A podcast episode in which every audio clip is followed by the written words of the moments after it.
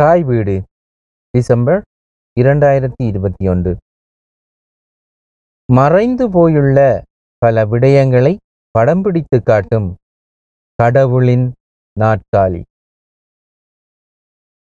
எழுதியவர் நரேஸ் நியூட்டன். நூல் ஆசிரியர். கடவுளின் நாட்காலி என்ற இந்த நாவலின் படைப்பாளர் அதியமான் கார்த்திக் அவர்கள். கார்த்திக் தமிழ்நாடு வேளாண்மை பல்கலைக்கழகத்தில் வனவியல் பட்டம் பெற்றவர். விவசாயத்தில் அதிக நாட்டம் உள்ளவர் என இவரை பற்றி தேடியபோது என்னால் அறிய முடிந்தது.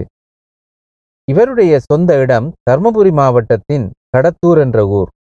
இவரது பணியின் காரணமாக இந்தியாவிலும் ஆப்பிரிக்க நாடுகளிலும் மாறி மாறி வசித்து வருகிறார். இவர் ஆப்பிரிக்காவின் இருபத்தைந்துக்கும் மேற்பட்ட நாடுகளில் தொடர்ச்சியாக பயணம் செய்து வருபவர். அதனாலோ என்னவோ தனது பயணங்களின் போது இவர் பெற்ற அனுபவங்களை எல்லாம் ஒவ்வொரு பகுதியாக உருவாக்கி தனது முதலாவது படைப்பாக நாடோடியின் கடிதங்கள் என்ற நூலை எழுதி வெளியிட்டிருக்கிறார்.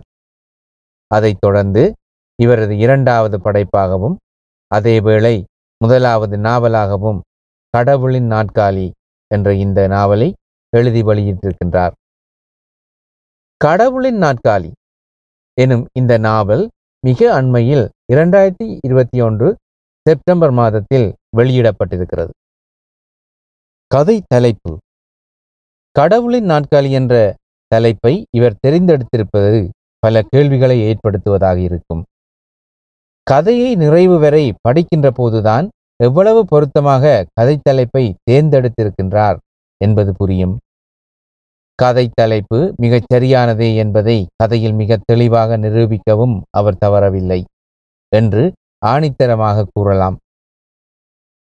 கடவுளின் நாட்காலி என்றால் நம்மில் பலருக்கும் பல்வேறு வகையான ஊகங்கள் பிறக்கும். அவற்றையெல்லாம் தாண்டி இந்த கதையில் எப்படி இந்த கடவுளின் நாட்காலி உருவாகிறது என்பதை பல்வேறு சம்பவங்களை சாதுரியமாக கதைக்குள் கொண்டு வந்து தத்ரூபமாக காண்பித்து தெளிவுபடுத்தியிருக்கிறார். கடவுளின் நாட்காலி கதை சுருக்கம். கதையின் நாயகன் கேசவன் எட்டாம் வகுப்பு படித்து கொண்டிருக்கும் காலம் தொட்டு பறவைகள் மீது அதிக நாட்டமுடையவன். அவனுடைய பிரதேசத்தில் இருக்கக்கூடிய ஒரு சமுத்திர அளவிலான நீர்த்தேக்கம் நரிக்குட்டை உலகெங்கும் உள்ள பறவைகளை ஈர்க்கும் ஒரு சரணாலயம் அது. அங்கே புதுமையான பறவை இனம் ஒன்றை காணும் அவன் அதனால் ஈர்க்கப்படுகிறான். அவனது வயதோடு சேர்ந்த அப்பறவை இனம் மீதான ஆர்வமும் வளர்கிறது. அப்பறவை தொடர்பான தகவல்களை முடிந்தவரை திரட்டி கொண்டு திடீரென முடிவெடுத்து அந்த பறவைகள் செல்வதாக அவன் அறிந்து வைத்திருந்த நாகாலாந்து நோக்கி தனது பயணத்தை உந்தருளியில் ஆரம்பிக்கின்றான்.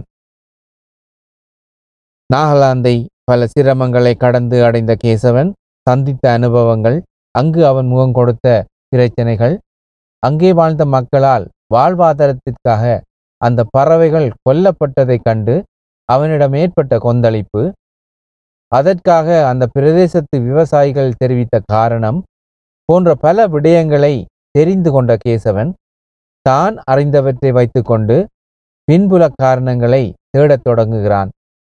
அப்போது அவனுக்கு கிடைத்த பல்வேறு அதிர்ச்சிகரமான தகவல்கள். அந்த பறவைகளின் பூர்வீக இருப்பிடம் தேடிச் செல்ல இவனை தூண்டுகின்றன. நாகாலாந்தில் அந்த பறவைகள் அவனால் காப்பாற்றப்பட்டனவா? அந்த பிரதேசத்து விவசாயிகளின் பிரச்சனைகள் தீர்க்கப்பட்டனவா? அவன் அப்பறவைகளின் பூர்வீக இருப்பிடத்தை கண்டறிந்தானா? அதற்கான முயற்சியில் அவன் முகம் கொடுத்த பிரச்சனைகளுக்கு தீர்வு கண்டானா? பின்புலத்திலிருந்து செயற்பட்ட தொண்டு நிறுவனத்தையும் அதன் வலையமைப்பையும் கண்டுபிடித்தானா? ஒவ்வொரு சந்தர்ப்பத்திலும் அவனுக்கு காத்திருந்த வெவ்வேறு வகையான அதிர்ச்சி தகவல்கள் யாவை? இக்கேள்விகளுக்கான பதிலே இந்த கதை. கதை நகர்வும் கதை போக்கும். எழுத்தாளர் அதியமான் கார்த்திக் கதையை தொடங்கி அதனை நகர்த்தி செல்கின்ற போக்கும் கதையை நிறைவுக்கு கொண்டு வந்துள்ள முறையும் முதன் முதலாக ஒரு நாவலை எழுதும் ஓர் எழுத்தாளரால் இவ்வளவு சிறப்பாக அதனை கையாள முடியுமா என்கின்ற ஆச்சரியத்தை ஏற்படுத்துகிறது. கதையில் கூறப்பட்டுள்ள சகல விடயங்களும் நேரடியாக ரசித்து அனுபவித்து அந்த அனுபவங்களின் வெளிப்பாடாக எழுதப்பட்டது போன்று தொடக்கம் முதல் முடிவு வரை நகர்ந்திருக்கின்றது. ஆயினும் கதையில் கூறப்பட்டுள்ள குறிப்பிடக்கூடிய சில விடயங்களும் சம்பவங்களும் அனுபவத்தோடு ஒன்றித்து போகக்கூடிய கற்பனைகளை சாதுரியமாக உண்மை ததும்பும் வகையில் உள்நுழைத்து எழுதப்பட்டிருப்பதாகவே தெரிகிறது. அவற்றை கற்பனைகள் என வாசிப்பவர்கள் நினைத்து விடாதபடி நிஜத்தின் பிரதிபிம்பங்களாக உருவகித்துள்ளமை எழுத்தாளரின் கற்பனை திறனையும் எழுத்தாற்றலையும் சிறப்பாக வழிகாட்டுகின்றது.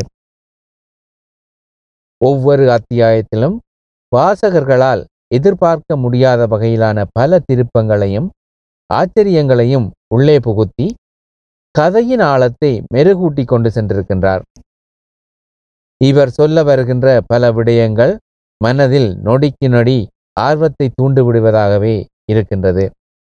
அது மட்டுமன்றி கதைக்குள்ளே கதாநாயகன் கேசவன் முகங்கொடுக்கும் பிரச்சனைகள் சவால்கள் அச்சுறுத்தல்கள் போன்றவற்றை தானே நேரடியாக கண்டு அனுபவித்ததைப் போன்று எழுதியிருப்பதோடு வாசிப்பவர்களும் நேரடியாக அந்த காட்சிக்குள் நுழைந்து அனுபவிக்கும் வகையில் சுவாரஸ்யப்படுத்தி தனது எழுத்தாற்றலை வெளிப்படுத்தியிருக்கின்றார்.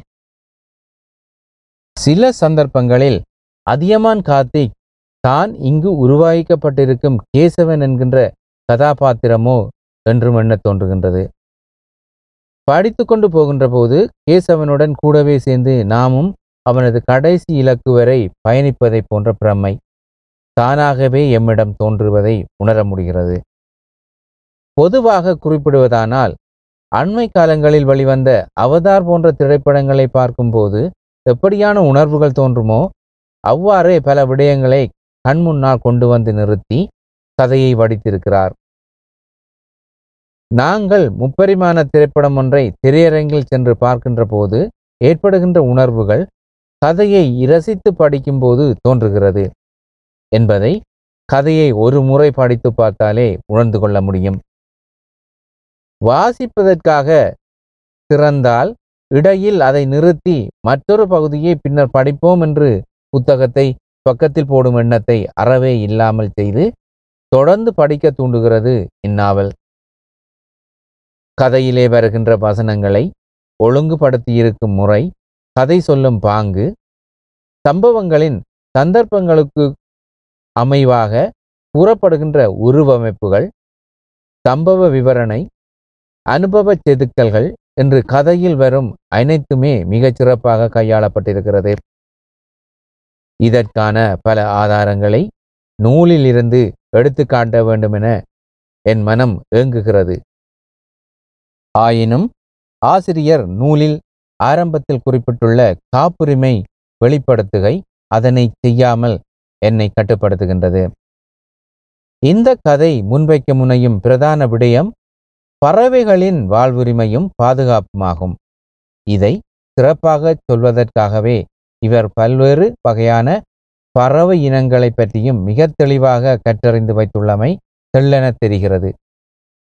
மொத்தத்தில் நாவலை வாசகர்களிடம் கொண்டு சேர்ப்பதற்கு எழுத்தாண்டிருக்கும் முறை கவர்ச்சிகரமாகவும் சிறப்பாகவும் உள்ளது. இந்த கதையை யாராவது திரைப்படமாக எடுக்க முன்வருவார்களானால் அத்திரைப்படமும் திரைப்பட ரசிகர்கள் மனங்களில் ஆழமான இடத்தை பிடித்துவிடும் என்பதே எனது கருத்து. தனது கதையிலே பிரதான பாத்திரமாக காண்பிக்கும் தொண்டு நிறுவனத்தினதும் சில பெரும் புள்ளிகளினதும் செயற்பாடுகள் தொட்டிலையும் ஆட்டி பிள்ளையையும் கிள்ளிவிடுதல் என்ற பழமொழியினை ஒத்திருப்பதை அழகாக காண்பித்திருக்கின்றார். மேலும் எங்கோ ஒரு பகுதியில் இருக்கும் சில பெரும் புள்ளிகள் தங்களுடைய இலக்குகளை அடைவதற்காக எந்த தொலைவுக்கும் சென்று பின்புலத்தில் இயங்குவது தாங்கள்தான் என்பதை அங்குள்ளவர்கள் விளங்கிக் கொள்ள முடியாத வகையிலேயே தாங்கள் நினைத்தவற்றை என்ன விலை கொடுத்தும் சாதித்து விடுவார்கள் என்பதையும் இந்த கதையில் மிக தெளிவாக வெளிக்கொணர்ந்திருக்கிறார் ஆசிரியர். ஒரு விடயத்தை இங்கு குறிப்பிட்டேயாக வேண்டும். இக்கதையில் கதாசிரியர் குறிப்பிடும் நாகாலாந்தின் பங்கிட்டி கிராம மக்கள் டோயாங் எனும் நீர்த்தேக்கத்தில் மீன் பிடிப்பதில் ஈடுபடுபவர்களாக ஆரம்பத்தில் குறிப்பிடும் எழுத்தாளர். பின்னர் சாப்பாட்டுக்கே வழியில்லாமல் ஆமூர் பால்கன் பறவைகளை வேட்டையாடி விற்பனை செய்ய முனைந்தார்கள் என காட்டுகின்றார். அதேவேளை ஒரு வருடத்துக்கு பின்னர் அந்த மக்கள் விவசாய செய்கைக்கான சாதகமான முடிவுகள் கிடைக்கவே மகிழ்ச்சியோடு மீண்டும் தங்கள் விவசாய தொழிலில் ஈடுபட ஆரம்பித்து விட்டார்கள் என காண்பிக்கிறார். இந்த விடயம் தெளிவின்றி ஒரு முரண்பாடான தன்மையை வெளிக்காட்டுகிறது. அதேபோல் கதையின் முடிவு பகுதியும் ஒரு கேள்விக்குரிய விடயமாகவும் நம்பகத்தன்மையை சவாலுக்குட்படுத்தும் விதமாகவும் அமைந்துள்ளது. இந்த முடிவின் மூலமாக அவர் வேறு ஒரு மறைமுகமான விடயத்தை சுட்டிக்காட்ட முனைவதாகவே படுகிறது ஆயினும் அது என்ன என்பது மேலும் தெளிவுபட சொல்லப்பட்டிருக்கலாமோ என்று தோன்றுகின்றது. அல்லது அவர் குறிப்பிடுகின்ற முடிவுதான் அவர் உறுதியாக சொல்லும் முடிவாக இருந்தால் அதனை உண்மைத்தன்மை உள்ளதாக ஏற்றுக்கொள்ள முடியாத அதே வேளை அது ஒரு கற்பனையான முடிவாகவே நாம் கருதும்படியாக அமைந்துள்ளது. பொழிப்பு இந்த நூலறிமுகத்தில் முடிந்தவரை மிகவும் தேவையான தவிர்க்க முடியாதவை என கருதிய விடயங்களை மிகச் சுருக்கமாக முன்வைத்துள்ளேன். கதாசிரியரின் இந்த நாவல் அவரது முதலாவது நாவல் என்று கூற முடியாத அளவுக்கு மிகச் சிறப்பாக படைக்கப்பட்டுள்ளதாகவே நான் பார்க்கிறேன். இது நாவல் பிரியர்களுக்கு ஒரு பஞ்சாமிர்தம். எனவே இரண்டாவது சுற்று வாசித்து முடித்து விட்டேன். மொத்தத்தில் இந்த கதையை இரண்டு தடவைகள் படித்தது ஒரு சிறந்த படத்தை இரண்டு தடவைகள் பார்த்தது போன்ற மனத்திருப்தியை தருகிறது. இதனை நீங்களும் படித்து அனுபவிக்க விரும்பினால் டிஸ்கவரி புக் பலஸில் இதன் பிரதியொன்றினை வாங்கிக் கொள்ளலாம்.